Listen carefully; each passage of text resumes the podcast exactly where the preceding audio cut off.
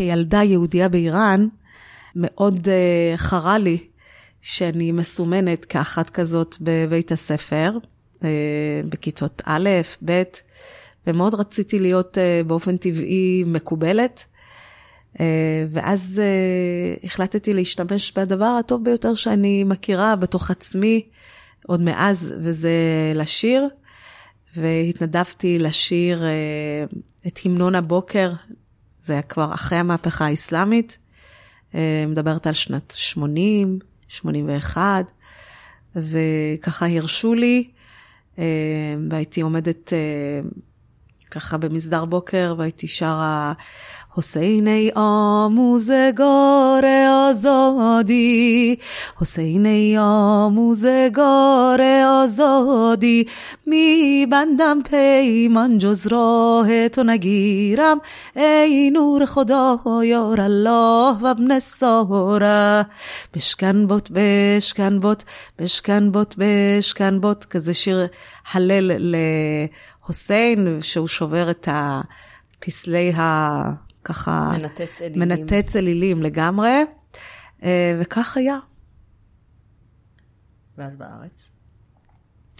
ואז בארץ, כשאני מגיעה לכאן, עם כל ציפיותיה של אמי, שאנחנו מגיעים לארץ האבות, אחרי בריחה מפותלת ולא קרה, לא קלה דרך פקיסטן, אני נכנסת לבית הספר, בכיתה, הייתי בת 12, והעיניים עליי, אני נראית אחרת מכולם.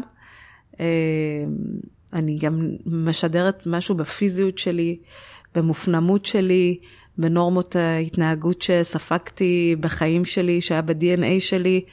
אני מרגישה שאני מסומנת, וגם שם מאוד ראיתי רוצה להיות מקובלת. וגם כן, השירה מאוד עזרה לי. החלטתי שאני הולכת לאודישן ללהקת נוער העובד והלומד, ככה פרסמו, לא ידעתי כל כך טוב עברית, אבל ידעתי שיש זמרת מהממת שאני מאוד ככה, קסמה לי עופרה חזה, ואז למדתי שיר שלה, תפילה, ועשיתי את האודישן, וזהו, והתקבלתי, ומשם התחילה דרכי פה, במוזיקה בעצם, כמו שאפשר להגיד.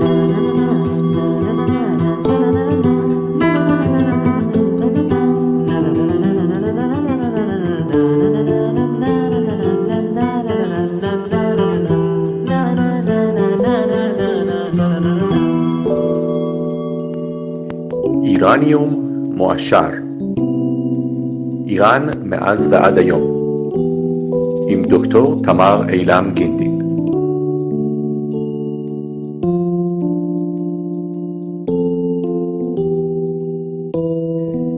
שלום לדיבה חנה ג'האן פורוז. שלום לדוקטור תמר אילם גינדין, האיראניסטית המדהימה במדינת ישראל. אתם הייתם צריכים לראות את הפרצוף של חנה כשקראתי לדיבה, זה קצת מביך אותה, אבל זה מה שאת. אני אספר לכם שאני הרצתי את חנה הרבה לפני שפגשתי אותה. ידעתי על קיומה, אבל לא שמעתי אותה עד שנכנסתי לאלבום חצאית הדמעות של דצמבר, ושמעתי את השיר הזה.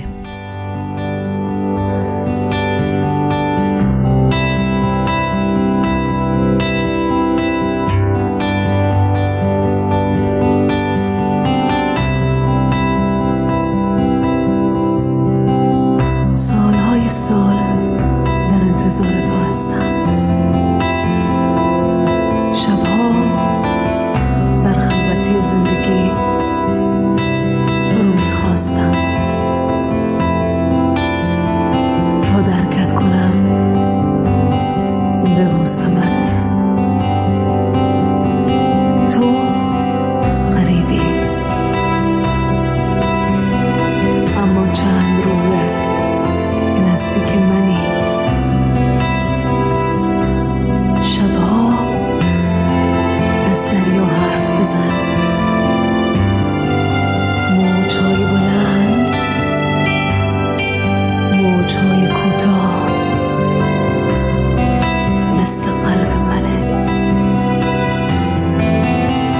رو پر آرزو.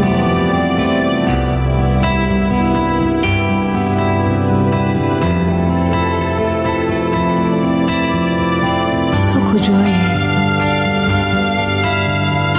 سالهای سال منتظر تو هستم.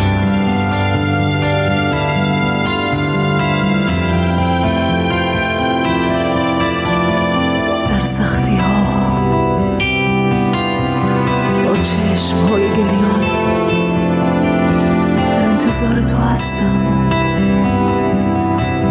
نگاه کن، نگاه کن اوج آب را، نگاه کن سیمای شب. تو کجایی؟ مرا در آغوشت بگیر. زندگی در سختی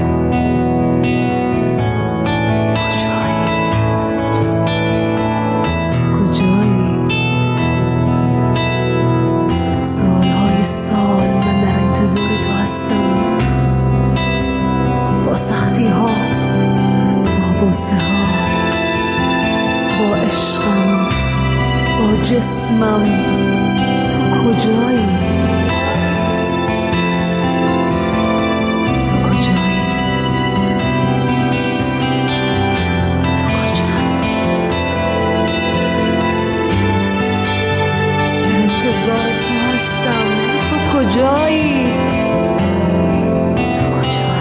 کجایی؟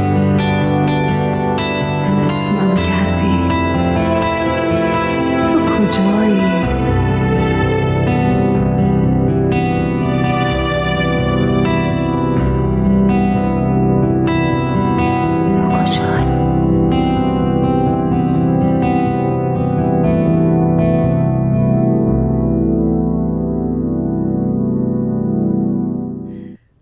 כמו שאני עושה עם כל אנשים שאני מעריצה, אני נהיית חברה שלהם.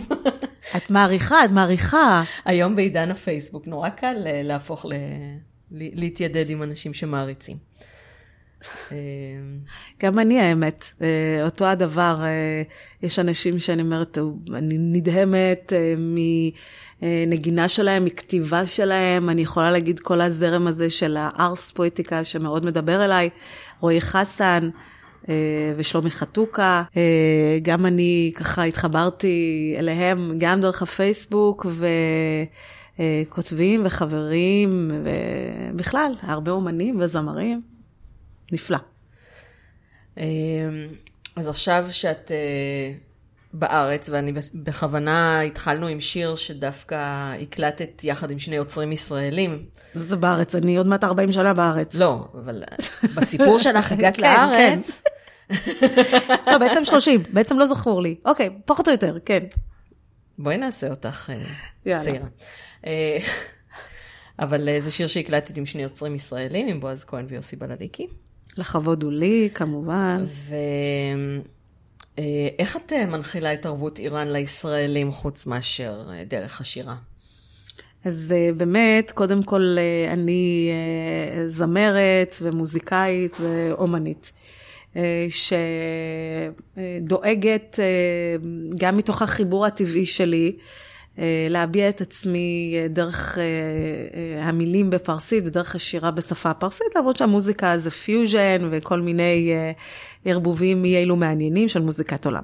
ובכל זאת, החיבור הפנומנלי שלי לשפה, לשפת האם שלי, זה העבודה שלי שאני מלמדת בתיכון בן גוריון בפתח תקווה, לכיתות י"א-י"ב, במגמה איראן, מודיעין וביטחון, פרסית ותרבות איראן, מגמה מדהימה, שלא ידעתי על קיומה ולא נחשפתי אליה, אלא בזכותך.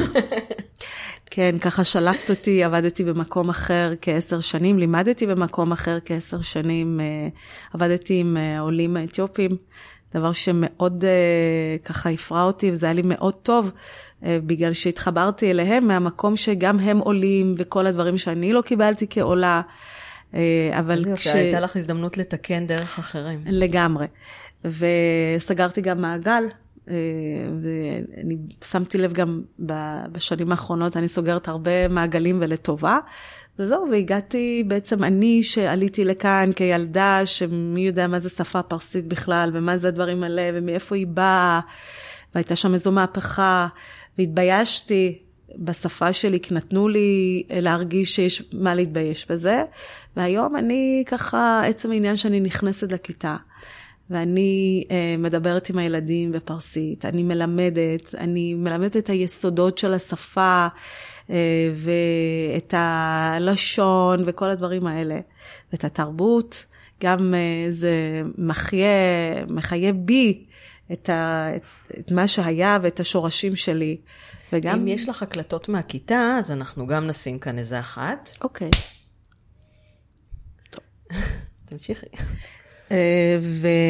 וזהו, וזה שבעצם הילדים, התלמידים, פתאום העיניים שלהם נפקחות, והם מבינים שוואו, איראן זה לא באמת מה שרואים על פני השטח, ומה שמראים, קוראים בעיתון ומראים בטלוויזיה, או נחשפים לזה בתקשורת. העם הוא עם מדהים, התרבות, 2500 שנים של אוצרות תרבות, אני מחברת אותם למקום שבעצם הפרסים והיהודים התחברו ביחד, שזאת מתקופת התנ"ך וכורש והצהרת כורש וחורבן בית ראשון וגלות בבל וכל הדברים האלה, אז הכל מתחבר בסופו של דבר. אני מאוד נהנית והם מאוד נהנים. כמה תלמידים יש במגמה? בסך הכל י"א י"ב יש לנו 55 תלמידים. התוכנית נמכרה למשרד החינוך. נמכרה. ניתנה. אוקיי. לא, כלומר, התוכנית מאושרת על ידי משרד החינוך. שאפשר בעצם, גם בתי ספר האחרים, אם יעמדו בסטנדרטים מסוימים, יוכלו ללמד אותה. אולי ניתן קרדיט לפיני. בטח, בדיוק אני באה להגיד. יאללה. אז פיני שמילוביץ' הוא יזם את המגמה. והוא גם קיבל אותי בזרועות פתוחות לבית הספר, כולל המנהלת. הוא בן אדם שמשנה עולם. הוא מזיז הרים ומשנה עולמות. נכון, הוא היה 30 שנה בשב"כ, הוא עשה תפקידים ביטחוניים ונעלים, שאני אף פעם גם לא שואלת אותו מה הוא עשה. אם הוא יענה לך, הוא יצטרך להרוג אותך. יפה, וגם לא רוצה לדעת. טוב לי ככה.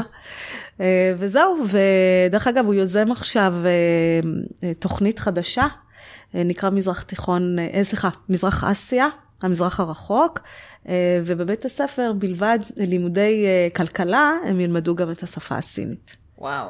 אז הוא באמת עילוי בתחום הזה. כן, תחום החינוך הרוויח אותך, פיני.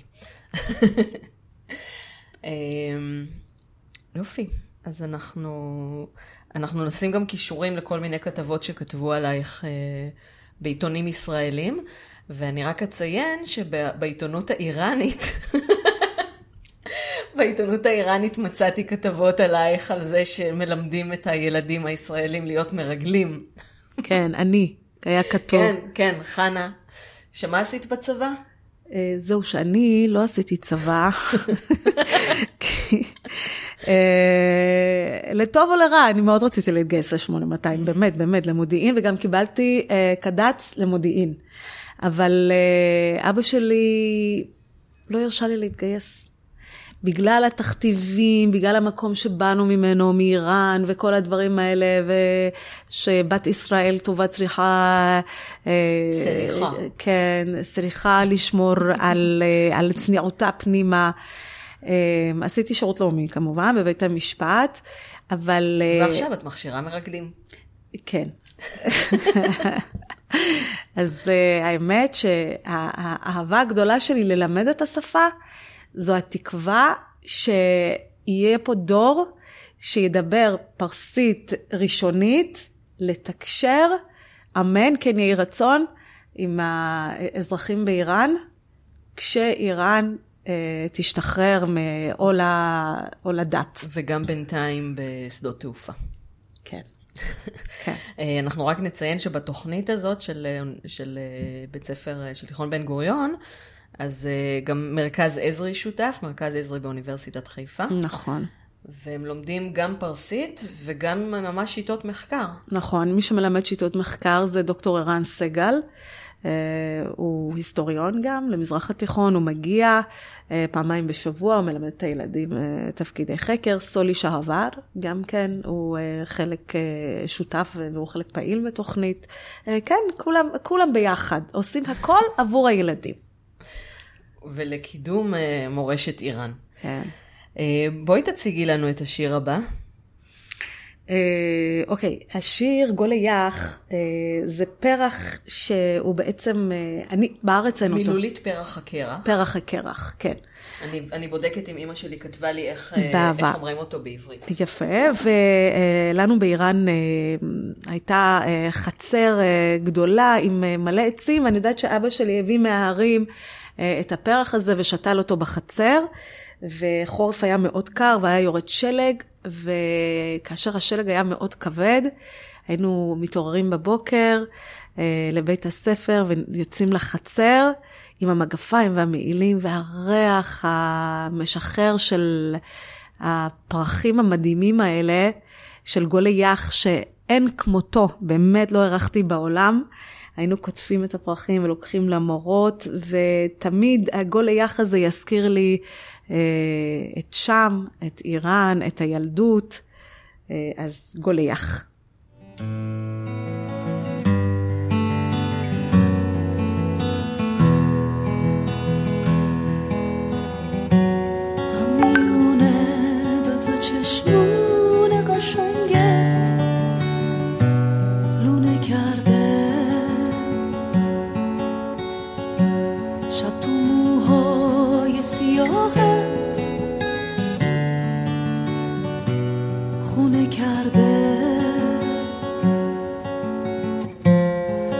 چشمون سیاهت مثل شبهای منه، سیاهی های دو چشمت مثل لبهای منه، وقتی بغض از موشه هم پایین میاد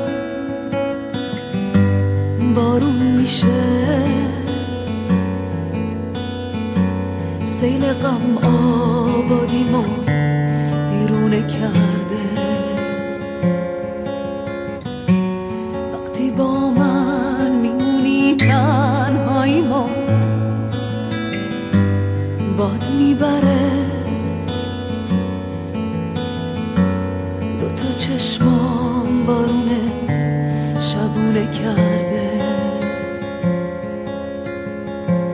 بهار از دست های من پر زد و رفت، گل یخ توی دلم جوونه کرده، تو اتاقم دارم از تنهایی آتیش میگیرم، ای شکوفه توی این زمونه کرده،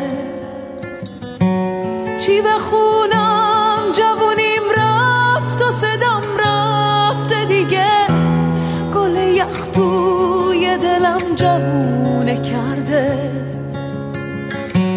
چی بخونم جوونیم رفت و صدام رفته دیگه، گل یخ توی دلم جوونه کرده.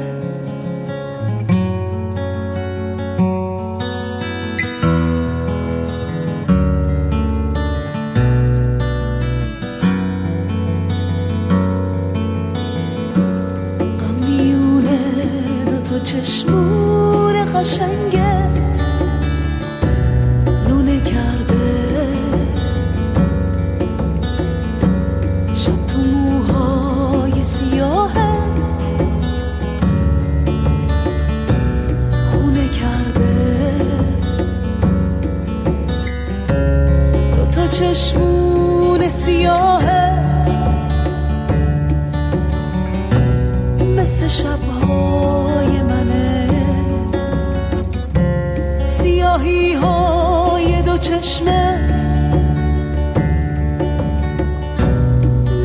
شبهای منه، بهار از دستهای من پر زد و رفت، گل یخ توی دلم جوونه کرده، تو اتاقم دارم از تنهایی آتیش میگیرم، ای شکوفه توی این زمونه کرده، چی بخونم جوونیم رفت و صدام رفته دیگه، گل یخ توی دلم جوونه کرده،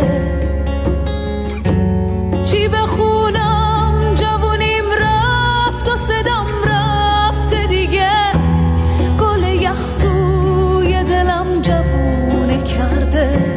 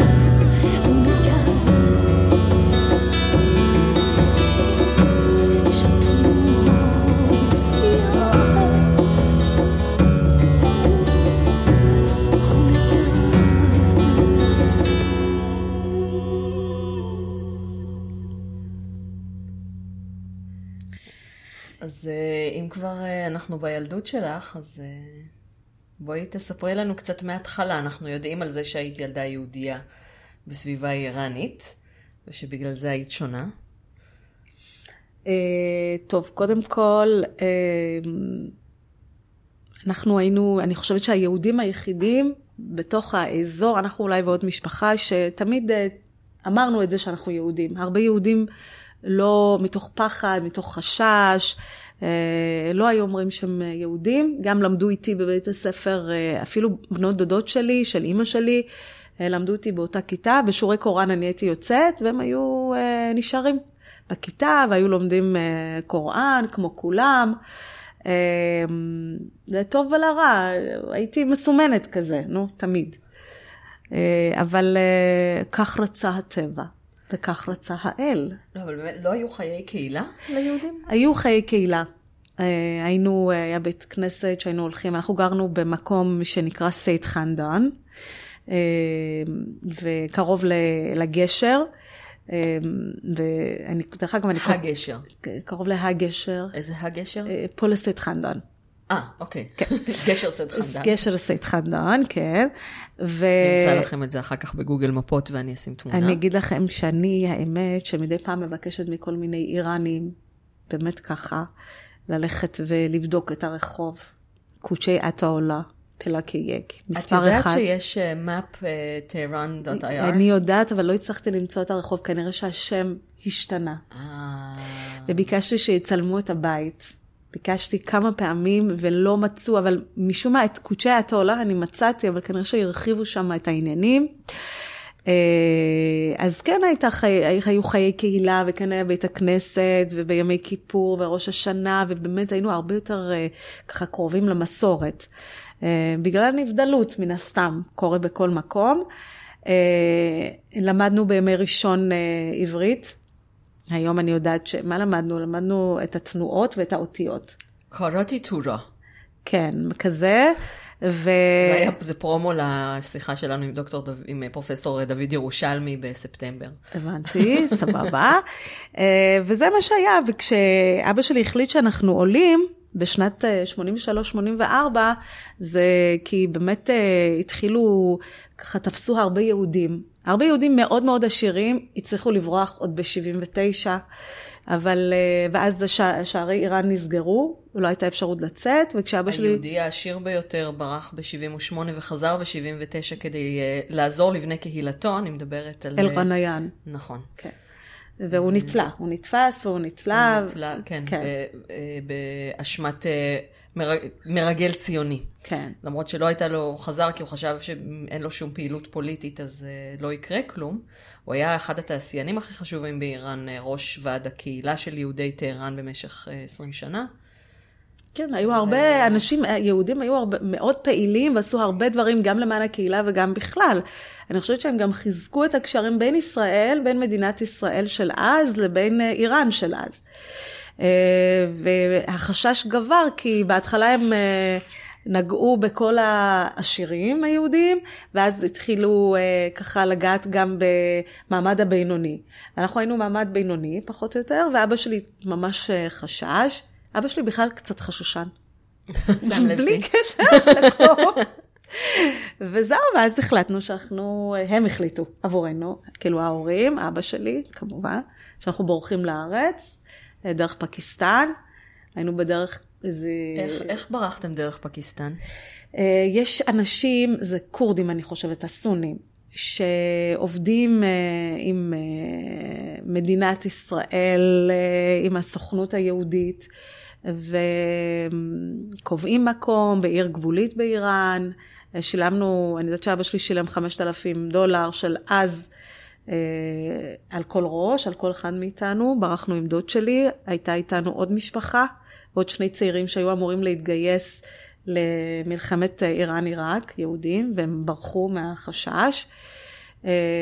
וזהו, והגענו לעיר הגבולית, ואספו אותנו שם, סיפור מאוד ארוך, והיינו בדרך, כמו שאמרתי, 2.5 שבועות, הגענו לפקיסטן, גם לעיר גבולית, כל הזמן אני זוכרת כסף ותכשיטים, שילמנו שוחד, ואנשים בחרו, וכמה פעמים כמעט תפסו אותנו, וזהו, ואז עשו לנו דרכונים מזויפים, הגענו למשפחה אחת יחידה, משפחת רחמני, שהם כבר לא שם, ודרך אגב לפני איזה כמה חודשים, הבת מצאה אותי.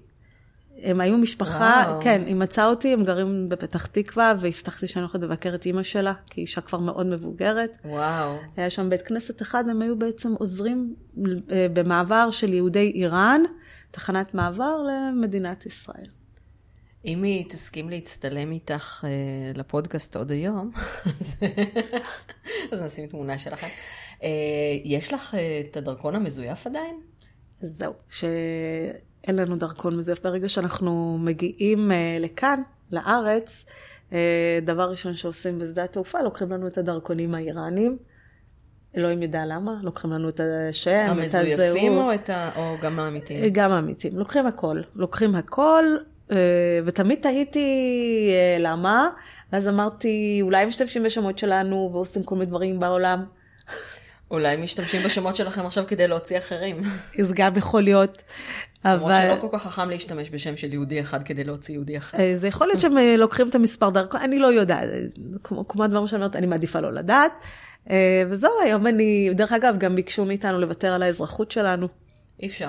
אני יודעת, במדינת ישראל, כשקיבלנו אזרחות פה, וקיבלנו דרכונים ותעודות זהות, ומה שקובע זה דין דם ודין קרקע. זאת אומרת שלא משנה מה יהיה. אני אזרחית, איך אומרים, יש ארץ מולדת ויש ארץ הולדת, ואני תמיד אגדיר את עצמי כאישה, ילידת איראן, יהודייה, שחיה במדינת ישראל. כן, לוותר על אזרחות איראנית זה דבר שהחוק לא מאפשר, ברגע שיש לך אבא איראני, או אם את נשואה, לא, זה לא קשור לנולדת שם. אם נולדת שם לאמא שהיא איראנית ולאבא שהוא לא איראני, או סתם לזוג שמבקר, את לא איראנית. אלא אם כן את מתחתנת עם איראני. כלומר, צריך איזשהו גבר עם קרבה ראשונה, אבא או בעל. התחתנת עם איראני, אבל לא קשור. זה יצחק אותי פתאום. אוקיי. אני כבר התחתנתי עם איראני, נכון? אבל לא, פה בארץ, איראני שנולד כאן, אבל אין קשר. וכבר הייתה לך אזרחות, אז זה לא היה עוזר לך להשיג אזרחות איראנית נחשקת. נכון. נכון, נכון. זה פתאום יצחק אותי, אם היית מתחתנת עם איראני, את האיראני הראשון שהצאתי איתו, גם היחיד שהצאתי איתו, סליחה. אז גם התחתנתי, לא החזיק מעמד, אבל זה פתאום הצחיק אותי, כן, משום מה. את רוצה לספר לנו עוד זיכרונות ילדות לפני שאנחנו עוברות לשיר הבא? אין לי זיכרונות חיוביים מהילדות שלי. אני זוכרת בדידות מאוד גדולה. אני זוכרת, אבל משהו שכן חיובי, ובכל זאת, זה לקריאה. אני הייתי תולעת ספרים, דווקא בגלל הבדידות, ואמא שלי תמיד הייתה אומרת, אלא חברים, אז תקראי ספר. ובאמת הייתי, אני זוכרת, אולי בת 10, הייתי קוראת ספרים ברמה מאוד מאוד גבוהה, ברמה של אוניברסיטה. מאוד אהבתי ספרים, מאוד אהבתי. אני חושבת שגם מתוך המקום הזה, השפה נשארה בי. וכי יש הרבה אנשים שאלו, וזהו, השפה אינה, כמו שצריך. אז תציגי לנו בבקשה את השיר הבא. אוקיי. השיר גולה גולדון אמן, או אז תותן הושודה. הפרח באגרטל שלי, או נפרדתי ממך או ממך בשפה. תלמידים, אני רוצה שאתם תנתחו לי את אז תותן הושודה, ותשלחו לי בפרטי, תודה. זהו שבפרסית אין זכר ונקבה. בגלל זה גם אני הסברתי לפני כמה ימים לבת שלי, לאלמה, עם סבתא תורה. והיא אומרת לך, בוא לאכול, זה כי אין זכר ונקבה בפרסית, אז הכל מתבלבל לה, אין חוקיות כזו. יש לי, לאחרונה היה איזה ויכוח אצלי בדף בפייסבוק, אני עזבתי את פייסבוק היום, עד להודעה חדשה, אבל היה אצלי ויכוח שהשתתף בו איראני, ישראלי, כן. וטרנסג'נדרית. ובהתחלה חשבתי שהוא כותב לה אתה, בקטע של אתה, אבל הוא פעם קורא לה אתה ופעם את, וראיתי שגם לנשים אחרות הוא קורא אתה. אז כאילו אפשר להגיד שהוא סוג של מכבד את הבחירה, את הזהות שלה. זה לא מה שהוא התכוון לעשות בשיחה הזאת, אבל יצא. בתת מודע, בדיעבד. כן. הבנתי. אוקיי. אז איך הגענו לזה? תזכירי לי. על הזכר ונקבה בפרסית. כן, בדיוק, על השיר נפרדתי ממך, נפרדתי ממך. ואז תותן הושדם, מילולית זה נהייתי לבד ממך. כן. כאילו החלל הריק הזה שנשאר לי אחרי שהלכת או הלכת. ואני דווקא הקלטתי את זה כסגירת מעגל, עוד סגירת מעגל, זה שיר של זמרת כרגע השם שלה ברח לי, אני תכף בסוף השיר. בזמן שאנחנו משמיעות את השיר, אנחנו עושות כאילו, אנחנו באמת משמיעות את השיר, כן, אני מוחאת כף ואחר כך אני מדביקה, אבל...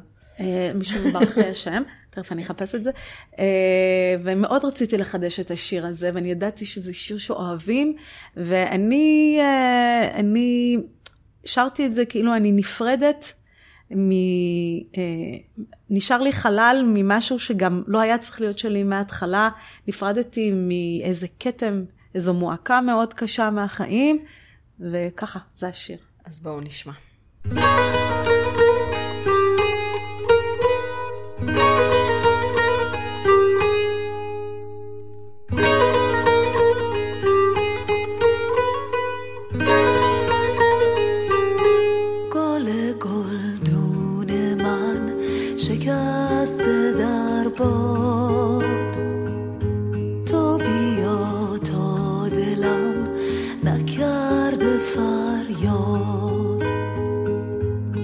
All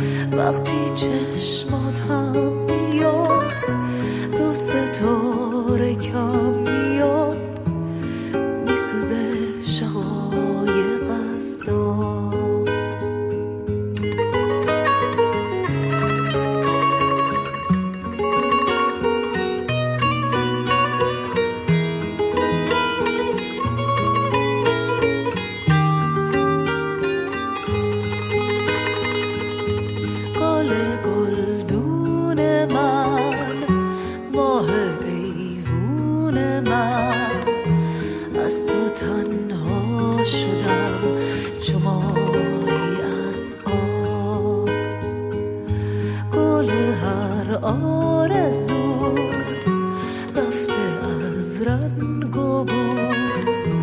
من شدم رودخونه دلم مردار، گلدون من شکسته در باد. تو بیا تا دلم نکرده فریاد.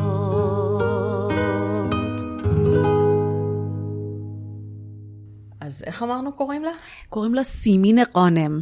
זהו שהיא דרך אגב אחרי המהפכה, או מעט לפני, הרבה זמרים ברחו מאיראן, זמרים וזמרות, מתוך פחד וחשש. והיא נשארה באיראן, החליטה שהיא נשארה באיראן. יש גם את גוגוש שנשארה באיראן ועטפה את עצמה בהיג'אב, והייתה כאילו תעפדה למולהה, אבל ממש תומכת של האחונדים, ואז היא יצאה.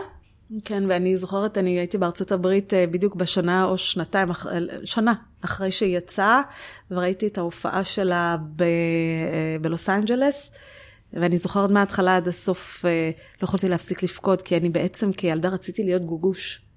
אני הייתי עומדת מול המראה, והייתי, נגיד הבת שלי רוצה להיות ביונסה היום.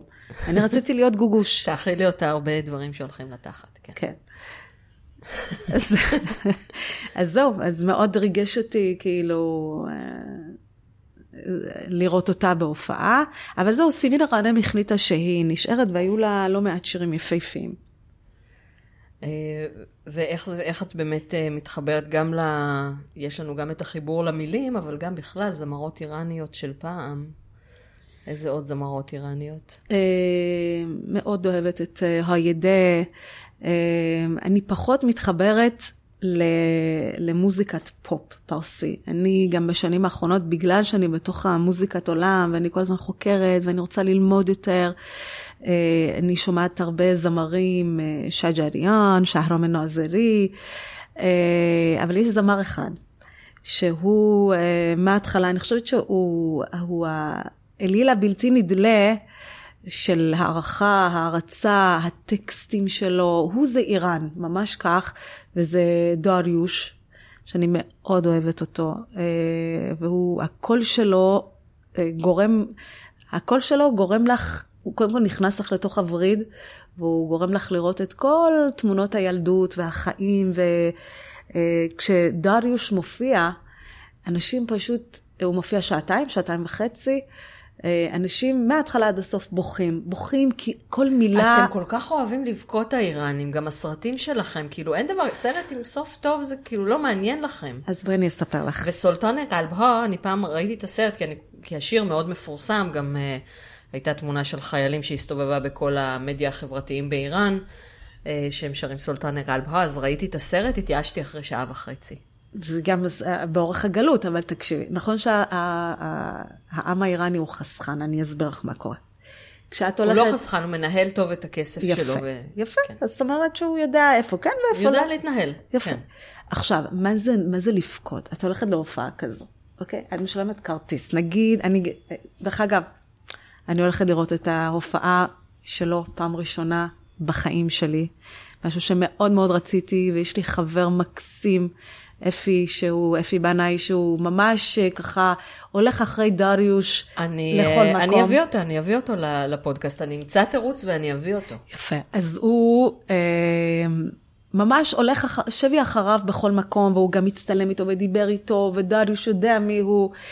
אז, והפעם אמרתי, וכל הזמן הילדה שלי הייתה קטנה, ואמרתי, אני לא. ופעם האחרונה שראיתי שהוא נוסע, אמרתי, זה בסוף חודש אוקטובר, לווינה, והחלטתי שאני נוסעת איתו, ואני הולכת, עכשיו גם כשאמרתי לו, אני לא רק באה איתך, אני רוצה את הכרטיס במקום הכי טוב, את המלון הכי טוב, כדי שנהיה עם כל האיראנים שמגיעים, ואני רוצה את הקניות הכי טובות, 3-4 ימים של להיות שם. יש לך כליה למכור? כאילו מה? לא, זה לא כזה דרך אגב, זה לא היסטרי. עכשיו, את הולכת פעם אחת, את קונה כרטיס במקום טוב, את משלמת פעם אחת, את בוכה את החיים שלך, ואת יוצאת נקייה. עכשיו תחשבי, הייתי הולכת לפסיכולוג. הרבה יותר כסף. יפה. את מבינה עכשיו מה אני מסבירה לך? עכשיו הבנתי. את באה, את בוכה, את בוכה את הנשמה, את החיים, את כל מה שהיה ולא היה, ואת כל מה שהלך ולא יהיה, ואת יוצאת חדשה. זו. נשמע חוויה שכל אחד צריך לעבור פעם. אגב, דריוש זה שמו של המלך דריווש, אם אתם רוצים לשמוע עליו יותר, אז פרק 21 עם אילן וליאורה, אנחנו דיברנו עליו, חפרנו בו עד שיצא נפט. עוד זמרים או זמרות שאת רוצה לדבר עליהם? או שנעבור לאזטוטן השודם שלך? בואי נדבר על אזטוטן השודם, נראה לי, שלי. איך שלך. כן, איך תרגמת את זה? יפה תרגמת. מילולית זה נשאר, זה הפכתי לבד ממך. כן. האמת שהמעגל הזה שנסגר עם השיר הזה, זה בעקבות החיי נישואים הדי קצרים שלי. אני הייתי נשואה בסך הכל שנה, אפשר לומר, התחתנתי כשהייתי בהיריון בחודש רביעי, בטח בגלל ההיריון מן הסתם, לא? אני לא יודעת, את יודעת מה? אני עכשיו אומרת כאישה, אני לא יודעת אם רציתי להתחתן. אני לא יודעת, כי אומרים שאתה רואה את הסימנים, הכל שם, אתה לא שם לב לזה. כן הייתי מאוהבת, כן אהבתי, כן רציתי, בסך הכל גם לא הייתי ילדה. הייתי בת 38, זה לא משחק. וגם הצעד השני אותו הדבר. אבל כשהגיעה הצעת הנישואין, אז אמרתי, טוב, צריך, הנה אנחנו נהיה משפחה, אבל מיד למחרת שניסענו, איזו חתונה פרסית מדהימה הייתה לנו דרך אגב, סופית. סופית? סופית. וואו. היא הייתה מדהימה, היא הייתה מדהימה. וכבר למחרת זה לא היה זה. הצד השני לא רצה, אבל יש צורה לומר שזה לא זה, ולי היה הריון מאוד קשה, בכל זאת לא הייתי צעירה, לבין לעשות את המוות, כדי שזה כבר לא יהיה זה. ועברתי הרבה דברים לא נעימים, בסך הכל שנה, אבל שנה שהייתה בשבילי כמו 15 שנים, של כאב נפשי, של כאב פסיכולוגי, של משהו שעכשיו אני צריכה, אחריו הייתי עבודה, הייתי צריכה לבנות את עצמי מחדש. ורק בעזרת אנשים טובים, מרכז נגד אלימות, ואני מודה שיש מקומות כאלה. וזה באמת לא בושה. אנחנו גם נקשר מגוף הפוסט. זה נורא חשוב, אז אולי כאילו... תשתפי מה הסימנים המקדימים, מה הסימנים שאנחנו לפעמים רואות אבל מתעלמות מהם? קודם כל, הדבר הראשון אני זוכרת, אנחנו נסענו, אני הכרתי אותו כי נסענו כדי לצלם וידאו קליפ, וכבר שם אני לבשתי משהו, עוד לא היינו זוג, לא היה שום דבר, אוקיי? זאת הייתה היכרות, לא היכרות, ואני זוכרת שלבשתי משהו, והבן אדם לא מכיר אותי, וישר אומר לי, אוי, זה נורא והיום, מה זה הדבר הזה שאת לובשת? זה מה שאומרים במרכז לאמנות הפיתוי, לא? כאילו, ישר להגיד לה שהיא לא יודעת, או ש... יש איזה משהו כזה, נראה לי. אין לי מושג, אוקיי. אז זה אמנות הפיתוי? זה אמנות... כאילו, לגרום להוריד לה את הביטחון, ואז היא... ככה זה? אני חושבת. הבנתי. אוקיי, אז את יודעת יותר טוב ממני, כי את המוח פה. אני רק אומרת מהחיים מה שעברתי ומה שחייתי, וכבר, זה כבר אומר לא, אוקיי? זה כבר אומר לא.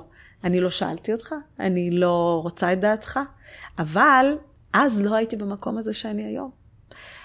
זה דבר אחד, או להחליט בשבילך מה יותר טוב, וגם בעצם זה שהאישה מוסרת בידי הגבר, הזכר, את כל, אתה תחליט. אתה תגיד, אבל יש לך רצון, עוד למה את לא אומרת, את לא אומרת כי את לא רוצה שהוא יכעס, את לא אומרת כי את רוצה לרצות אותו, כל הזמן לעבוד בלרצות. אני זוכרת, הייתי הולכת כמו על ביצים, כדי שחס וחלילה משהו, שלא יהיה משהו שלא ימצא חן בעיניו, או שזה יעורר ויכוח, או נמנעתי מזה. וגם, כן, לעשות אותך חסרת ערך. מי את? מה את? מה את שווה? כן, אבל את יודעת בדיעבד. אחרי הגירושים, נכון, הייתה נפילה מאוד קשה. מאוד מאוד קשה, חשבתי שאני לא אצא מזה, אני זוכרת את עצמי הולכת ברחוב, ואני רוצה, אני אומרת, אלוהים, תעשה שאני אמות. אבל ידעתי שיש לי את הילדה, הילדה שלי הייתה בת 5 חודשים, אז חצי שנה. אבל ידעתי שאין, יש לי אותה, אני לא יכולה, לא יכולה אחרת. את לא יכולה. יש לי, לגמרי, בדיוק, לגמרי.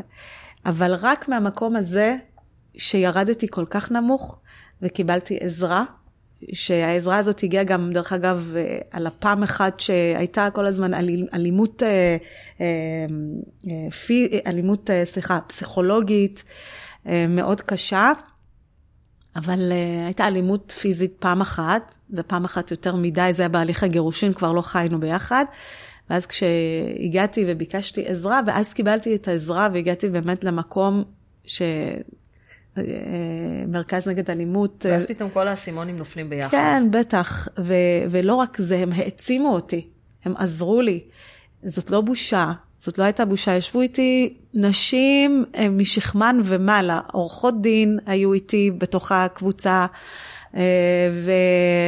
וברוקרית ומורה אחרת. ובאמת, באמת, נשים כמו מן השורה, כמו שאומרים, אבל זה דרבן אותי ללמוד לתואר.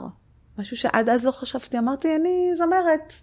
אבל אז אמרתי, לא, אני רוצה ללמוד. כל השנים רציתי ללמוד, אבל לא היה לי את הביטחון הזה. עשיתי תואר בספרות ומקרא, תואר ראשון, ואני מאוד רוצה להרחיב את זה כבר לתואר שני, ללמוד לימודי מזרח תיכון.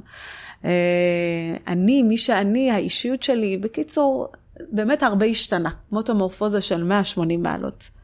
והודות לו. הנה פעם, אתה יודע מה? אז תודה. תודה, כן. תודה.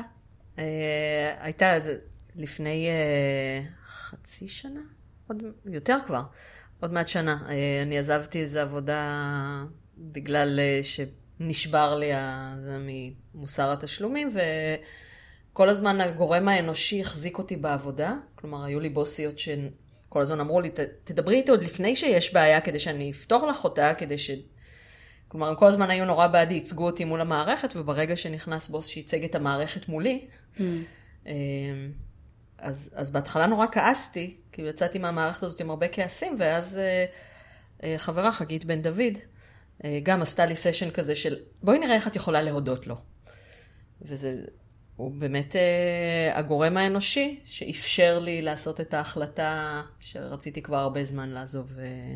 תודה, גם אני, את יודעת, זו פעם ראשונה שאני אומרת תודה, כל הזמן אמרו לי, את בסוף תגידי לו תודה, אמרתי, אני, מה פתאום, הייתי מלאה בכעסים, ואיך יכול להיות, ואיך הוא עשה לי את זה, זה גם היה הרכב האישיות שלי אז, אבל תמיד אומרים, כשאתה צריך לעזוב מקום מסוים, או מערכת מסוימת, ואין לך את האומץ, השם, אלוהים, אני מאוד מאמינה בזה, שולח מישהו, שהוא יהיה הטריגר, כדי שתקום ותלך. אתה בטוב לא עושה, אז אתה מותח את החבל, בסוף יבוא מישהו ויגרום לך, ועבור זמן, אתה רק תראה את הפירות של זה. כן, כן. תבינו בבקשה, כן, גברים, אנחנו לא אומרים שאתם צריכים עכשיו להתחיל לעשות דברים כאלה. לא, חס וחלילה. זה דרך שלנו לעבד, ולא דרך של אחרים להתנהג. אני גם אשים בגוף הפוסט את הסרטון שלנו, אנחנו נפגשנו פיזית פעם ראשונה אחרי כמה שנים של היכרות פייסבוק, בתוכנית של יואב גינאי, פנים מול פנים על פנים קראו לה, אני חושבת. היה לי פעם קישור ממנה לאתר, אבל לא הספקתי להוריד אותה לפני שרשות השידור נסגרה, אז אני לא יודעת איפה עכשיו היא קיימת. רצו לראיין אותי ושאלו עוד איזה מישהו שקשור איכשהו לתחום שאני רוצה להביא. אז בחרתי אותך. אני קודם כל מודה לך על זה, ובאותה נקודה הכל נפתח, באמת. באותה נקודה הכל נפתח, ואז ישבנו על הספסל בחוץ, ומה שלא הספקנו להגיד בראיון שם, הקלטנו ככה במצלמה של הטלפון והעלינו ליוטיוב, אז אני אתן קישור גם לזה. זה היה סרטון מאוד חשוב בעיניי. אז מדריוש אנחנו עוברות לדריש. כן, שזה משהו אחר לגמרי. אחר לגמרי. תציגי לנו את השיר הבא. אוקיי, אז השיר הבא הוא גם שיר, אני בדרך כלל, העשייה שלי היא מורכבת מכתיבה מקורית, הלחנה מקורית, וגם בגלל החיים הראשונים שלי באיראן, דברים שאני זוכרת וחיים בי וחיים בתוכי, כילדה אוהבת מוזיקה, אז אני מחדשת דברים, אבל אני שומרת לחלוטין על ניקיון הכפיים במרכאות, במקום הזה, שאני נותנת לדבר עצמו להיות, נגיד דרוויש זה שיר שחידשתי, שיר שהוקלט אולי לפני יותר מ-50 שנה, שיר מאוד אהוב, נתתי לו, כיבדתי את המקום שלו, של הזמר, קול פייגני, ולקחתי אותו והבאתי אותו אליי לחיים שלי, הנגשתי אותו יותר לאוזן המערבית, מתוך כבוד אדיר מאוד למקור. אז דרוויש הוא בעצם אדם שמסתפק במועט, דרווישים. שהם כמו פקירים כזה, ההודים בכלל. אני חייבת להגיד, כן. למרות שזה קוטע לך את הרצף, שבערבית פקיר זה אני, ובפרסית אמצעית דריוש זה אני. זה אני. כלומר, במקור שני המונחים זה אני. פשוט. כן, אבל האני הזה הוא אני מתוך בחירה. והוא עשיר ברוחו. יגמרי, וזה בעצם מדבר על איש שהוא מציע את כל מה שיש לו, וכל מה שיש לו זה ליבו הטהור והכוונות שלו, וזה מה שאנחנו נשמע באמת כמו שאמרת את השיר, ואחר כך אני אגיד, השיר הזה ושינוי החיים שלי בכלל, לאן זה לוקח אותי, ושלוקח אותי לכיוון של הסופיזם, נדבר קצת מה זה בכלל. יאללה, דורש.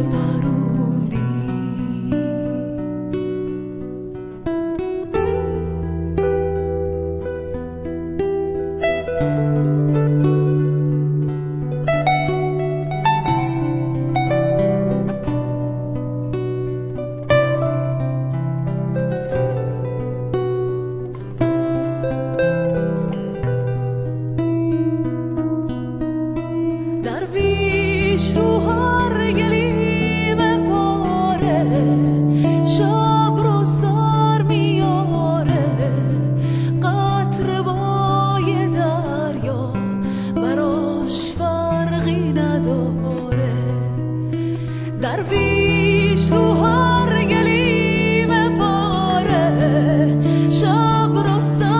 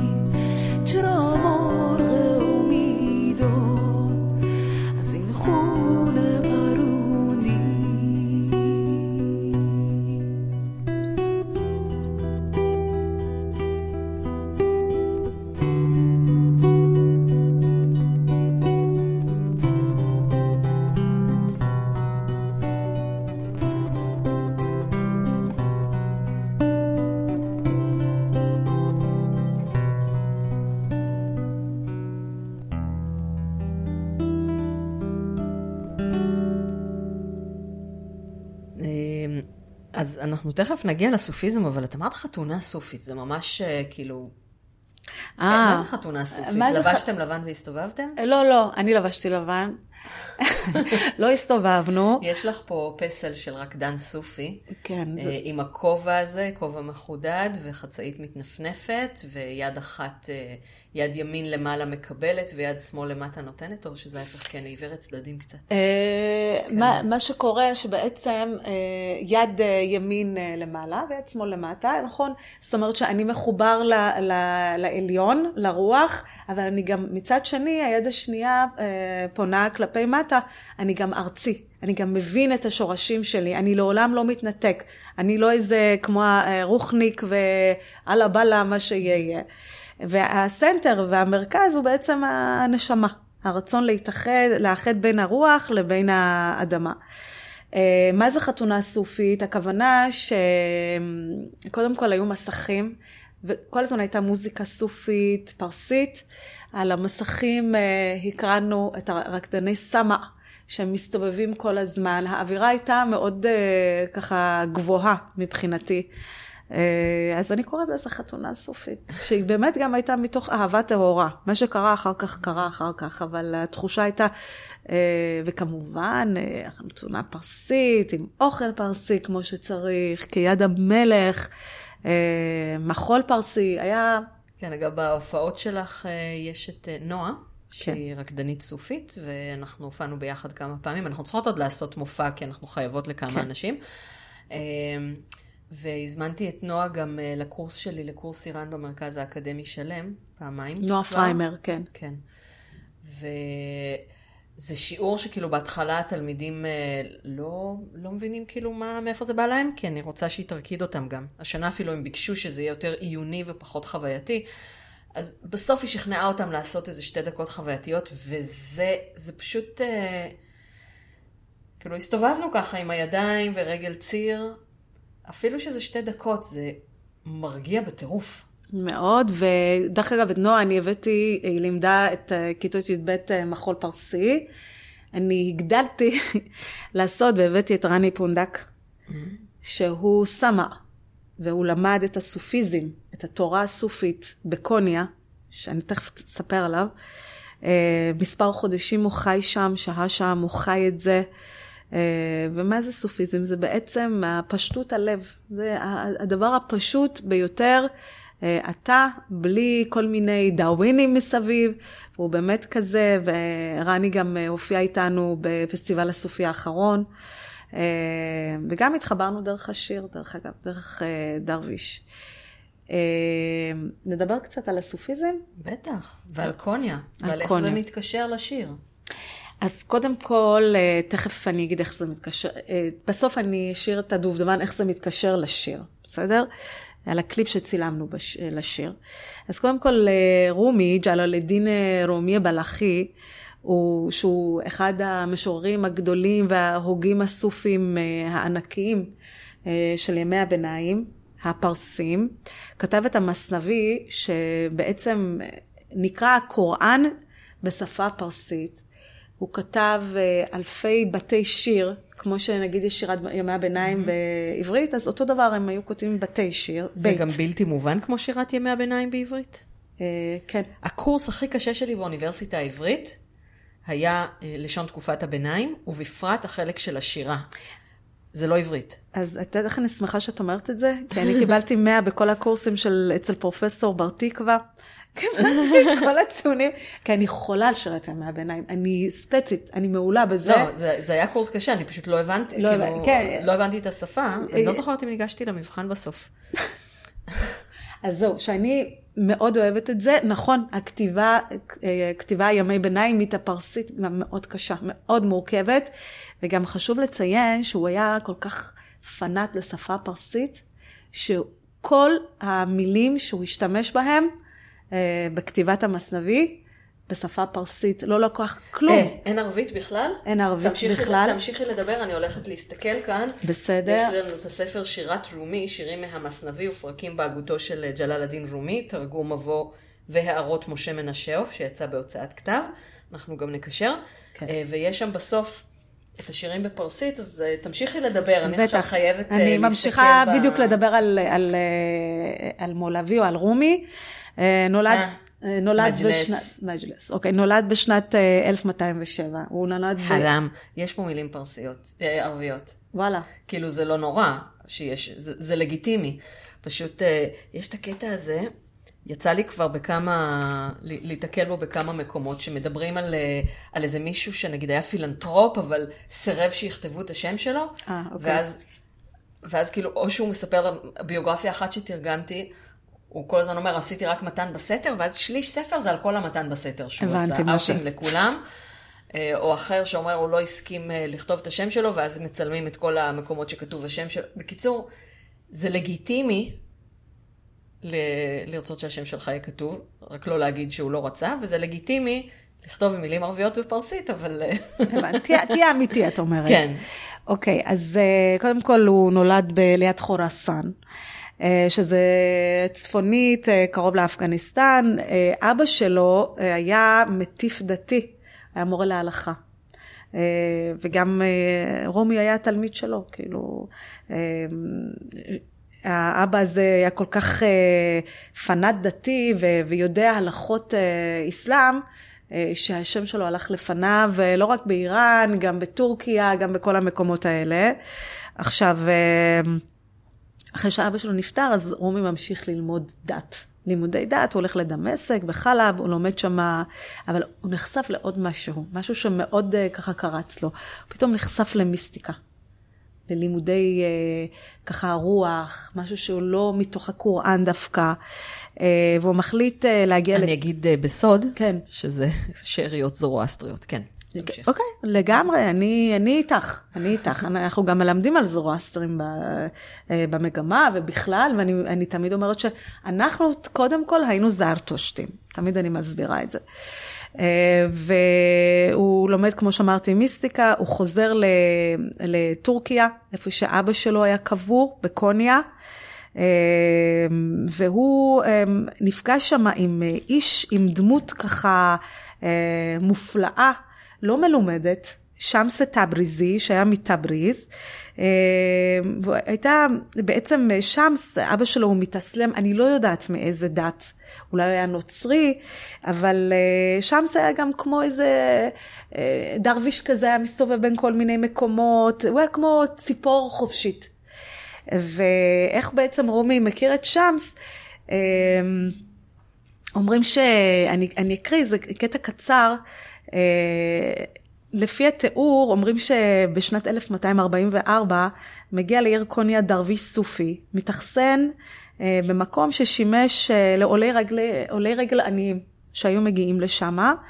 מסופר כי רומי שהיה עד אז מורה הלכה, ממש רדיקל, מוסלמי רדיקל, הוא רכב על הפרט שלו ובדרכו הוא פוגש באותו דרוויש אלמוני. עכשיו, הדרוויש האלמוני, העני הזה, היה בעצם שמס טבריזי, ואומרים ששמס טבריזי לוחש באוזן שלו דבר מה, ורומי מתרשם ממנו, והוא מחליט ללכת ככה, לעשות איתו, כמו שאומרים, סיור מוחות. הם מסתגרים באיזה מקום למספר רב של ימים. אף אחד לא יודע מה הם אמרו, אף אחד לא יודע מה נאמר שם, מה היה. אבל מה שיודעים בעצם לומר, שברגע שרומי, יוצא מהשיח הזה, אחרי מספר ימים, הוא כמו יש עליו רוח נבואה, אבל... וואו, זה נשמע כמו הסיפור של איך שזרתושטרה פגש את והומנה, והוא לקח אותו למושבת האלים, רק שאנחנו מדברים פה על שני בני אדם בשר ודם. כן, לגמרי, ובעצם כמו שהוא מקבל... אבל זה גם כמו משה ואלוהים בסיני, זה ממש כאילו, זה סיפור מיתולוגי כזה. כן, כן, כן. ובעצם אומרים המורשתו של רומי מתוך השיחה ואחר כך הדרך החיים שלו והפשטות ולעזוב את המקום הזה של האסלאם הרדיקלי, הם מוסלמים לגמרי, אבל לתת מקום נרחב גם לדברים אחרים וגם להיות יותר פלורליסטי כמו שאומרים, נמצא במקום הזה שאומרים שהאל מצוי בכל ולא דווקא בתוך הדת, ושתמיד יש יד מושטת לאהבה, אהבת האדם, לרוח האדם, ורוח האדם המקור זה בעצם באל, ואדם אסור לו לשכוח איפה השורשים שלו, וכל הזמן מנסה בגלל זה יד למטה תמיד בשורש שלי איפה שאני, ויד השנייה הרצון להגיע לאל. זה מקום שהוא מאוד מדבר אליי גם כאדם, ורומי קבור בקוניה ליד אבא שלו. אז תסלחי לי על הדיגרסיה, פשוט דיברנו על המערכת היחסים המהממת הזאת בין רומי ושמס. רומי זה שהיה סטרייט או עומר חיים? היה אחד מהמשוררים הקלאסיים היה סטרייט.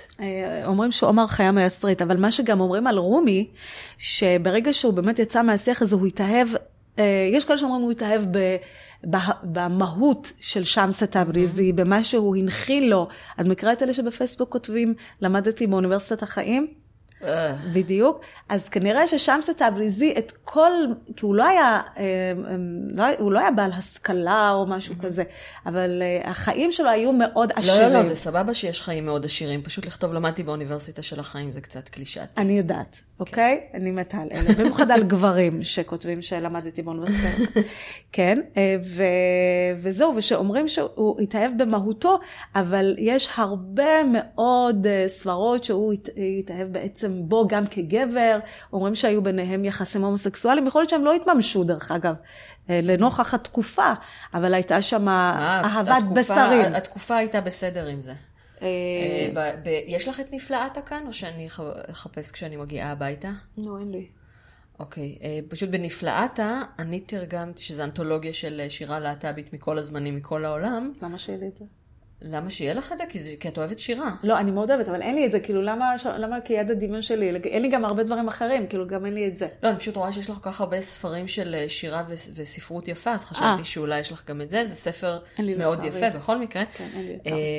אני תרגמתי לשם שיר של חפז ושיר של סעדי, ואני לא זוכרת אם רובי נמדר תרגם שיר של רומי או של משהו אחר. יש לי משהו פניני מהשירה הפרסית. נא. אוקיי.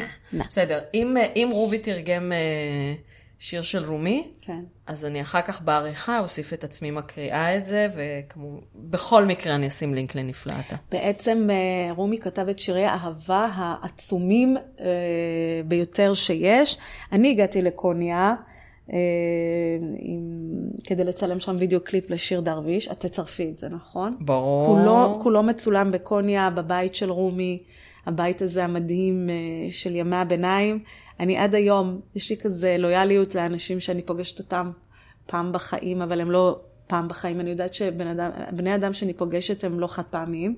אנחנו בקשר עם האנשים האלה שמצולמים בקליפ בתוך הבית. וזהו, וזה הקשר של לקוניה. אני שמה פגשתי בפעם הראשונה במושג הזה סופיזם. הבנתי מה זה בכלל. אני יכולה להגיד מהחוויה שלי, שכשנכנסנו לעיר, מאנטליה, נסענו 6 שעות, כמו לנסוע לאילת, וכשהגענו לשם בכניסה לעיר, זה היה כבר לפנות בוקר, שמענו את השירה הרומית של שהרמן העזרי, ואני זוכרת שאני עוצמת עיניים, שאני שומעת את השיר ואני מדמיינת, מלאכים רוקדים. היום אני יודעת שללא ספק אלה היו הסמאים, הרוחות של הסמאים שרקדו ככה. באמת, באמת, זו תחושת קדושה שרק מי שמחובר או מי שמגיע יכול להרגיש את זה. וואו. נשמע כמו חוויה. כן, כן, כן, כן. אני גם דרך אגב מקורקעת קצת סופי. יש לי את, כאשר סופי פוגש סופי, אז הוא אומר, הוא, והוא זה צליל הבריאה. זאת אומרת, כל שני... כמו עום אצל ההודים? נכון. זאת אומרת שכשאת אומרת הוא, זה גם כמו לשחרר. זה הרגע החדש. כל רגע... זה הופעה של דריוש, אבל בקטן. זה כאילו... תגידו, הוא. הוא זה לפגוש... כל רגע את פוגשת את ההתחלה החדשה שלך. כל רגע יכול להיות דף חדש. לא משנה מה היה. זה דבר אחד. והשני שיש לי על הגב זה... את אומרת השני שיש לי על הגב. את אמרת מקועקעת. אני שמעתי מקורקעת. לא מקורקעת. מקועקעת. יש לך על היד הוא? כן, קעקוע שעדיין רואים את הסריטות שלו, כואב לי להסתכל על זה. כן, זה חדש. כן, ויש לי אחד על הגב, עוד אחד שכתוב, צ'וטו הסטי המהסט, שזה אומר, כשאת נמצאת יש הכל. כן. כשיש אותך יש הכל. כן, יש אותך, אותך, וזה גם משהו שרומי אמר. עכשיו, זה יכול להיות כל דבר, זה יכול להיות כשיש אותך או אותך כאדם, או יש אותך או אותך את ההגשמה, יכול להיות את הנשימה, את הטבע, את הבריאה, מה שאתה מתחבר, כאילו, מהמקום הזה. זה יכול להיות גם משפט מעצים, כלומר, כמו אם אין אני לי מילי, אבל, וזה גם יכול להיות משפט שמביע אהבה. כן, לגמרי. ואהבה זה הקעקוע הישן שלך. כן, אש זה באמת, רציתי לקעקע את השם של הבת שלי, ואז אמרו לו מקעקעים שמות, אז אמרתי... למה לא מקעקעים שמות? אין לי שמץ. ואז אמרתי שאני... כאילו, אני יודעת שלא מקעקעים שם של אהוב או אהובה, כי... לכי תדעי מה יהיה. כן. לא, פשוט העדפתי לקעקע אש, שזו אהבה עזה ככה, ואמרתי גם זה לבת שלי, לאלמה, וגם משהו שהייתי מאחלת לעצמי לקבל ולתת. אז זה כזה. יש פרק של התוכנית, נו, איך ברח לי מהראש? המשפחה המשוגעת הזאת? השיים בסנס... לא, סדרה אמריקאית. קרדישנס? לא, אני מדברת על שנות ה-80, נו, עם אל בנדי. אוקיי, שכחתי גם, אוקיי. נו, ופג, והבת שלהם שהייתה קריסטינה, יואו, אני לא מאמינה שכאילו... בורחים לי כל השמות וזה, אבל יש איזה קטע שהבת רוצה לקעקע את השם של החבר שלה, היא והחבר שלה מחליטים לקעקע, לי קראו לבת, לדמות. נו, קריסטינה, אני אחר כך אזכר ואני אכתוב הכל בפוסט. אולי אני אפילו אתן קישור לפרק הזה, היא רוצה לקעקע את השם של החבר שלה, והוא מתכוון לקעקע את השם שלה, ואז אימא שלה מספרת שהיה לה חבר בתיכון, שגם קעקע את השם שלה, ואחרי שהם נפרדו, היה צריך למצוא מישהי עם אותו שם. ואז בסוף היא לא, הבת לא מקעקעת, אבל היא והחבר שלה נפרדים, אחרי שהוא מקעקע ולפני שהיא. אוקיי. והיא אומרת, יש עוד מישהי בתיכון שלנו שקוראים לה קלי, אבל היא שמנה, זה היה כשכאילו שמן עוד היה מצחיק, לפני שהיה פוליטיקלי קורקט. זהו, אז... אוקיי. אבל את אלמה את לא מחליפה. לא, ממש לא. לא, את אלמה לא מחליפה. אבל אני שמחה שכתבתי את זה, כי את אלמה אני הנצחתי גם ב... צורות אחרות, גם דרך אגב, כשיש אותך יש הכל, זה לאלמה. כשיש אותך יש הכל. אז גם אשק זה לאלמה, וגם כשיש אותך יש הכל, זה לאלמה. וגם יש איזה סימן ככה המשכי. את מרשה לי לצלם את זה אחר כך ולשים בגוף הפוסט את הקעקועים גם החדשים שלך? כן, כן. אז יש לך גם סימן כזה שהוא סימן שלך ושל אלמה, שזה שני... נכון. זה משהו שהוא... אפשר לראות אותו כשני דברים, ואפשר לראות אותו כדבר אחד. נכון, נכון, נכון. האמת שלקעקע זה בא לי, זה קטנים, דרך אגב, אני לא מקורקעת. זה לא כמו אורי. לא. אוקיי. בפרק 15, עם אורי גולדברג, דיברנו על הקעקועים שלו, ושלו זה גדולים. לא, ממש הם סמליים, והם קטנים, והם שלי, וחלק רואים, וחלק לא רואים, דברים שאני הרגשתי שאני מביעה דרך זה, וזה גם בא לי בגיל מאוחר, זה לא איזה בת 20 ומשהו שאני, כאן הרגשתי שבא לי כל השנים רציתי, וזה... לא יודעת, אני כאילו 4 לידות בלי אפידורל סבבה, קעקוע, אני רואה את ההוא שלך, אני מתה מכאבים. הבנתי. כן, זה לא היה קל, אבל זה פה. אז דיברנו, התחלנו לדבר על מוזיקת העולם שאת עושה, ועל פרויקטים שאת עושה גם בחול, אז תציגי לנו את השיר הבא, ואנחנו אחריו נדבר על עוד פרויקטים שאת עושה בחול. אוקיי, אז השיר גולה סורך, אני הוצאתי לפני 2.5-3 איפי, שהקלטתי לפני מספר שנים, לפני שבת שלי נולדה במרסיי, אני הגעתי להופיע שם ופגשתי מוזיקאים אלג'יראים שחיים במרסיי, ונסעתי פעם שנייה והקלטנו מספר שירים.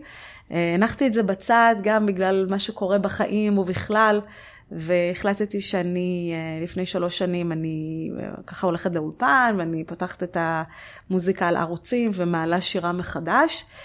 מוזיקה מקורית שלי בפרסית, אז זה אחד השירים. ונשמע אותו, ואני עוד מעט אספר, תכף מתבשל משהו באמת.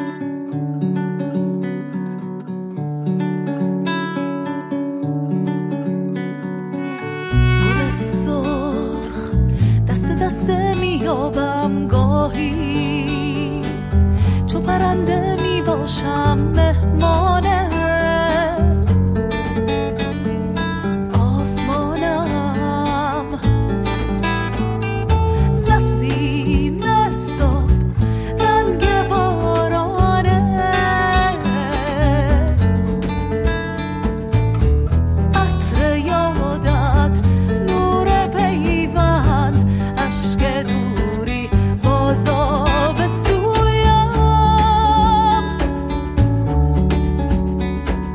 باران قطره قطره می بارد گویی که فرشته می آید می رقصد با شادی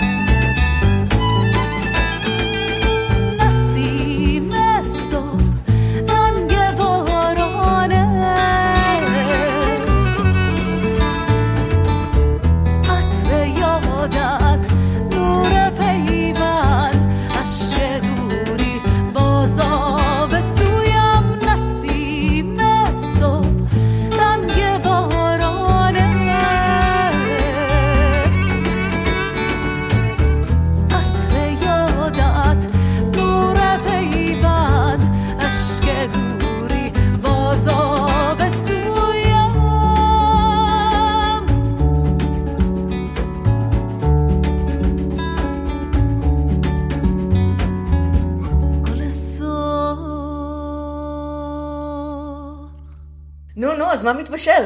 אז מה שמתבשל, שמה זה אומן? את גם יודעת שמשהו שפתאום בוער בך ואתה חייב להגיד ולהוציא ולעשות ולהיות בעשייה. כן, אני יודעת. אני עכשיו נטשתי קמפיין Head Start יומיים לפני הסוף, זו פעם ראשונה שזה קורה לי, בגלל משהו שמאוד בער בי, אבל הבנתי שכאילו אין לזה קהל והמחיר הנפשי גבוה מדי. הבנתי אותך.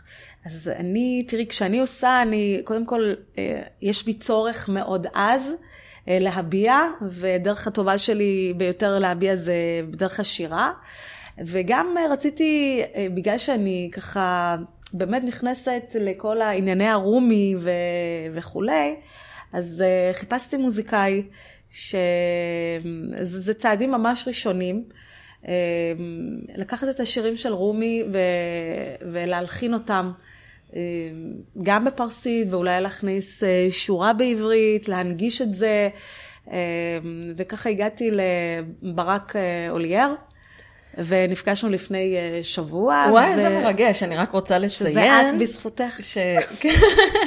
שברק אולייר הוא זה שמלחין את נעימת הפתיחה והסיום. של איראניום מועשר, זה עיבוד להמנון אי איראן. אוקיי, אז בקיצור, ככה ישבנו וחיפשנו, ואמרתי אולי אני אעשה כמה חידושים, ותוך כדי דיבור של ככה, ישבנו לא זמן ארוך, איזה שעתיים, ואמרתי לה, אתה יודע מה החלום הכי שלי?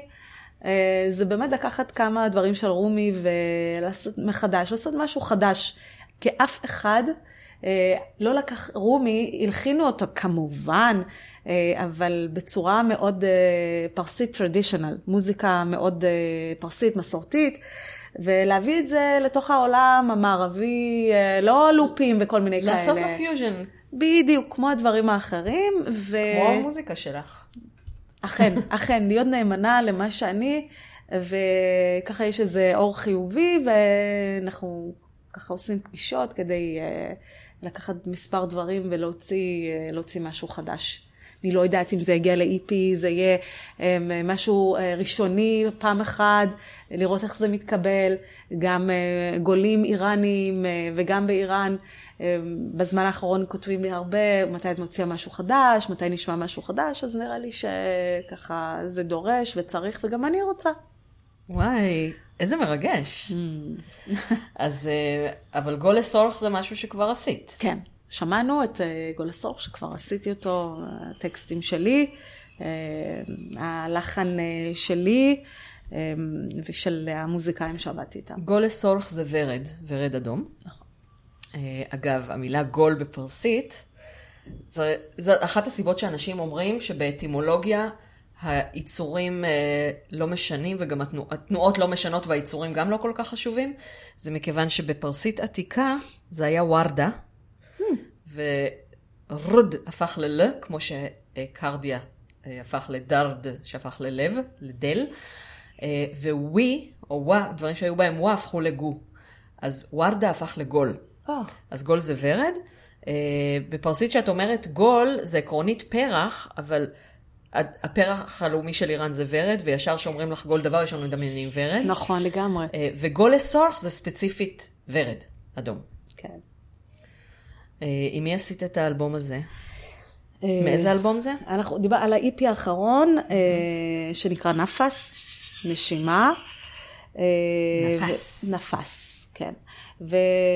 ולנשום, נשימה, לנשום, כמו שאמרתי, עם המוזיקאים, ופה עם רפי קסטרו, הגעתי בעצם לאולפן שלו, גם בחור מקסים מקסים, שהבין את המוזיקה, את מה שאני רוצה להעביר, ולנו שירות, וזהו. בעתיד עוד לפנינו. אז איך היה לעבוד עם אלג'יראים במרסיי? על מוזיקה פרסית? קודם כל, כמו שאמרתי, מי שאני פוגשת בחיי הם לא חד פעמיים. היה מדהים. לפני שנתיים עוד פעם נסעתי לשם, הם הזמינו אותי להופיע איתם. נסעתי עם הבת שלי הפעם. אנשים מקסימים, חמים, אוהבי אדם. איך הם קיבלו את המוזיקה הפרסית? כלומר, הם אלג'יראים. מן הסתם ערבים? הם... יש הרי את ה... איבה הזאת בין ערבים ואיראנים. לא חושבת על זה, כי... או שבאפריקה איראן מספיק רחוקה כדי שזה לא יהיה. אני לא יודעת, כשאני עושה מוזיקה, אני הלב פתוח, אני בכלל לא שמה... אני לא מדברת על איך שאת הרגשת. לא, הבנתי, הם... אם זה לא היה חיבור, לא הייתי חוזרת לשם. כאילו, כל השנים האלה, 9 שנים, 10 שנים, שמרנו על קשר, אם זה דרך פייסבוק, אם זה אימיילים, באמת, אני גם כל כך אוהבת את המוזיקה האלג'יראית, אני בכלל אוהבת את כל הסגנונות האלה של המוזיקה, גם האנדלוס, גם הפלמנקו, גם המוזיקה האלג'יראית, אני מאוד אוהבת את הדברים האלה. ולמה לא? הזדמנות להתחבר ולהתרחב, בעיניי זה, אני חושבת שזו גם הסיבה שפניתי לברק, כי אני יודעת שהוא בא מעולם אחר, נכון, הוא עושה מוזיקה ספרדית בין השאר. גם בכלל הוא מחובר מאוד למוזיקה הישראלית. נכון. אז גם בשבילו זו הזדמנות להיפתח למשהו אחר, וזו גם הזדמנות בשבילי לעשות משהו שאתה יודע מה, אולי פעם ראשונה ייכנס למיינסטרים הישראלי או יותר יתקבל, דווקא בגלל הנגיעות שלו, שנגיעות שלו ישראליות גם, ולא רק, גם. איזה יופי, אז אולי, אז נשמע עוד שיר לסיום, כי אנחנו כבר עברנו את השעה. עברנו את השעה עוד לפני שהכנסתי את השירים ואת אות הפתיחה והכל. זה שיר שאת בדרך כלל פותחת איתו את ההופעה. אני מאוד מקווה שאתם שומעים אותנו בפקק בדרך לעבודה, כי זה שיר נפלא לפתוח איתו את היום. בכלל, זה שיר נפלא לפתוח איתו. כלומר, אני שומעת אותו, ואני רוצה להתעורר. כן, השיר סוב, בוקר. שהוא שיר מעורב פרסית ועברית. נכון. גם, אז שיהיה לכם גם עברית. ואנחנו נשמע אותו לסיום, אחריו זה יהיה כל הדברים הרגילים של תודות והבעת הערכה ותקציר הפרקים הבאים. אחרי הצבעה בקבוצה בפייסבוק אנחנו מחזירים את תקציר הפרקים הבאים. אז חנה, תודה רבה רבה רבה. תודה לך, כפרה עלייך, מה זאת אומרת? בלעדייך אני חצי בן אדם. טוב, אנחנו נשמיע את סוב, ותודה רבה גם לכם.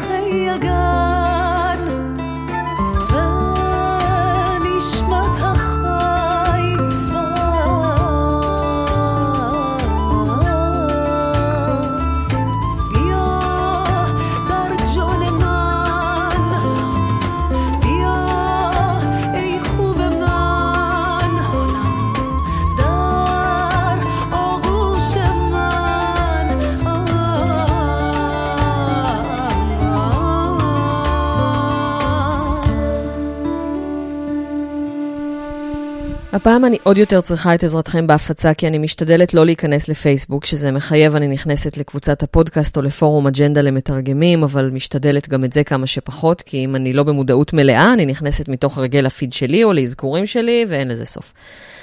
אז שתפו את הפרק בבקשה, אם אהבתם אתם מוזמנים לשתף עם איזו מילה טובה, אם לא אהבתם שתפו עם איזו מילה רעה, פרסום זה פרסום, אני לא יודעת אם אני צריכה להשאיר את המשפט הזה אחרי השבוע האחרון שעברתי. אני מזמינה אתכם, אז גם קודם כל לחבב את הדף איראניום מועשר הפודקאסט בפייסבוק, ולהצטרף לאיראניום מועשר הקבוצה, ולהשתתף בקבלת החלטות מהחלטות שונות. יש שני סקרים שאני רוצה לערוך שם בימים הקרובים. אחד כללי, קשור להכנסת כמה דקות אקטואליה לכל פרק. היום למשל יש המון אקטואליה, אבל זה הרגיש לי ממש ממש לא מתאים לרוח הפרק. השני ספציפי, מהקלטת הפודקאסט בבית של חנה, רצנו לאולפן רדיו תל אביב להקליט 5 פרקים באיראן בקטן, שזה מיני סדרה על המנונות איראן, ויכולים להפוך גם למעין פרק קרוס אובר כאן עם כמה תוספות. מוכנים לתת לי את הגלם. מצד אחד זה נושא שאני מאוד אוהבת, ממילא מתכוונת לעשות עליו פרק באיראניום מועשר, ומצד שני זה מרגיש לי קצת כמו קרוס אובר עריות פוליגמי, לעשות קרוס אובר בין שני פודקאסטים שלי, ועוד שבאחד מהם זה 5 פרקים, ובאחד זה 1, אמנם יהיו כאן תוספות, ושם יהיו השמטות, אבל אני לא רוצה לאכזב מאזינים שעוקבים באדיקות אחרי שני הפודקאסטים, אני יודעת שיש כאלה, ואז פתאום יגלו שזה אותו דבר כזה. אבל אני מפרסמת כאן אחרי שמסיימים שם, אז התוספות יהיו כאן. בקיצור, אני מעמידה את זה לדיון, ומי שרוצה להשפיע מוזמן לאיראניום מועשר הקבוצה. אני מאשרת אנשים פעם ביום יומיים. עכשיו שאני לא נכנסת כמעט. מי שרוצה להביע את הערכתו לכל מה שאני עושה בשבילכם, יכול לעשות זאת במגוון דרכים, לרכוש ספרים של הוצאת זרש, לעודד את חבריכם לעשות כמוכם. יש לנו 2 ז'אנרים עיקריים, שזה ספרי חנונים וספרי בישול טבעוניים. חלק מהספרים שנמכרים באתר הם לא של הוצאת זרש, אבל זו עדיין דרך להביע הערכה. אפשר ומומלץ גם להמליץ למנהלת הרווחה הקרובה אליכם, או לוועד העובדים שלכם, לרכוש מאיתנו ספרים או שוברים כמתנות חג ויום הולדת, נו ראש השנה תכף. אפשר לשלב עם שוקולד של יערה קקאו, שגם יהיה מתנה סטנדרטית, שמאוד מאוד טובה לנשמה, והספר לרוח, ובקיצור, תמליצו עלינו. והדרך השנייה היא להזמין אותי להרצאות למסגרות שמשלמות היטב. והדרך השלישית היא פשוט לקנות לי קפה. תודה לכל אלה שכבר קנו לי קפה כל פעם שאני מקבלת מקום הקפי הודעה שמישהו קנה לי קפה. אז מחממת ליבי מאוד מאוד. ko-fi/tamar.thamar. ככה קונים לי קפה. הקמפיין שביקשתי לתמוך בו בשבוע שעבר נמצא ביומו האחרון, אבל הבנתי מכמות התמיכות הזעומה לעומת החשיפה הענקית שאין עניין לציבור, אז הפסקתי לקדם אותו. תתרכזו במה שיש. קפה, הרצאות וספרים. זהו, תודה. תבוא הברכה על ראשיכם. אתם יכולים למצוא את הפודקאסט איראניום מועשר בכתובת podcast.zresh.co.il. אימייל ליצירת קשר iranium@zeresh.co.il.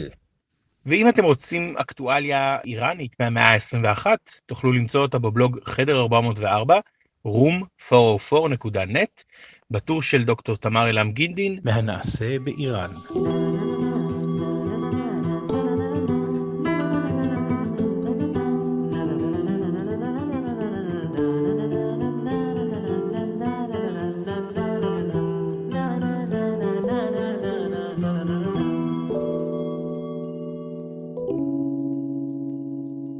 איראניום מועשר. ההסכת, פודקאסט של דוקטור תמר אלעם גינדין. מנחה ברוחו עידו קינן. אורחת באולפן חנה ג'האן פורוז. לחן טוקוג'אי, הצמד דצמבר, הלו עם בועז כהן ויוסי בבליקי. נעימת פתיחה וסיום, עיבוד של ברק אולייר להמנון איראן. קריין פתיח וסגיר, נתנאל טוביאן. וקריינות קרדיטים, סיוון ברלין, האורחת החמקה של פרק הפופ האיראני, שזאת אני. ועד הפעם הבאה, חודה נגהדר. חודה נגהדר. תודה.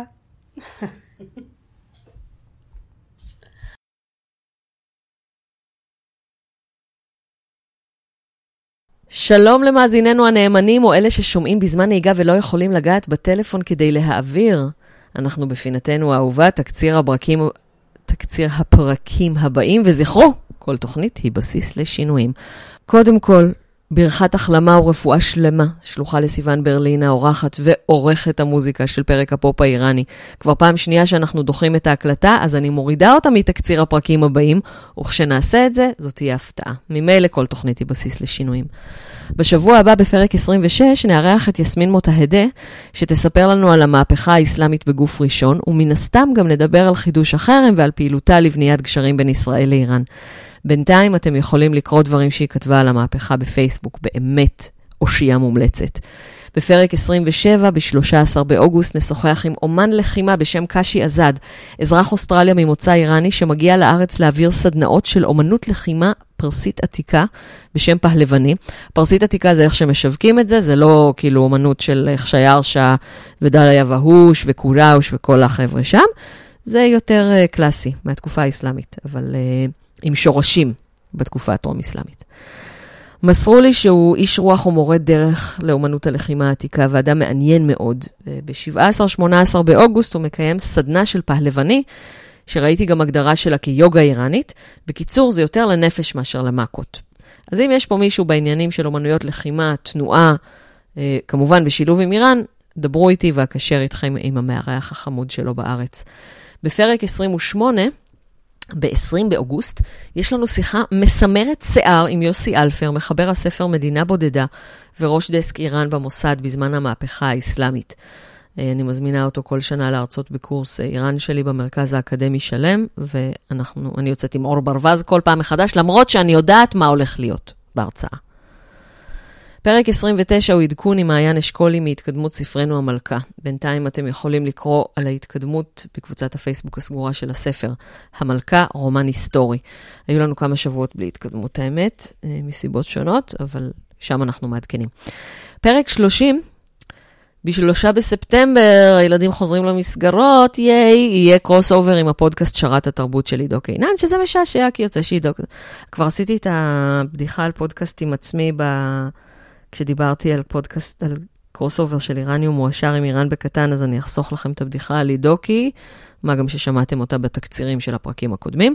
כנראה נדבר על אתרים ויוזרים עבריים של הרפובליקה האסלאמית, עם הרבה אינסרטים משעשעים, אבל זה עדיין לא סגור. מכיוון שפרק 11 היה קרוס אובר אליטיסטי, עם הפודקאסט של התנ"ך של דוקטור ליאור ערביד ודברי הימים, הסקט על המזרח הקדום של דוקטור אילנה בקסיס, אז אנחנו חייבים שפרק 31 יהיה עוד פרק משותף עם שני הדוקטורים המכובדים בנושא אחשוורוש. אין מה לעשות, זה נקבע ככה בגורל. אז אילן וליאור באו לקבוצת הוואטסאפ של פודקאסט אליטי, של קרוס אובר אליטיסטי, ונקבע את זה כבר. פרק 32 הוא קרוס אובר עם היסטוריה גדולה בקטנה, אנחנו כבר נמצא נושא, העיקר לדבר שוב עם ניל בר, וגם עם עודד פוירשטיין ועם רוני אגסי, שאני גם מאוד אוהבת ומעריכה. בפרק 33 נארח את שי סקונדה, ונדבר איתו על קשרי ישראל-איראן בתקופת תלמוד, תעשו כאילו אתם מופתעים ולא שמעתם את זה בתקצירים הקודמים. שי כתב דוקטורט מאוד מגעיל בנושא נידה, והוא אחד התלמודיסטים האיראניסטים המובילים בעולם כיום, ובכלל אדם שכיף לדבר איתו. פרק 33 ב-31, אין 31 בספטמבר, זה כבר 1 באוקטובר. יהיה הפרק הנחשף על יהודי איראן, עם פרופסור דוד ירושלמי, שיש לו גם חלק לא קטן בהיסטוריה האישית שלי, למשל, העולם לא היה מקבל את שני ילדיי הגדולים ללא תיווכו. אנחנו לא נדבר עם דוד על אקטואליה, רק על היסטוריה. תשלחו לי גם שאלות על אקטואליה שאני אדבר איתם לבד, או עם המומחים האחרים, או עם איראנים, יהודים, ישראלים שאני מארחת באולפן, אבל לדוד תשלחו עוד שאלות על היסטוריה. אתם מוזמנים לכתוב לי עוד הצעות ובקשות, וגם הצעות ייעול וביקורת בונה, אתם רואים שאני מתייחסת אליהם בכובד ראש.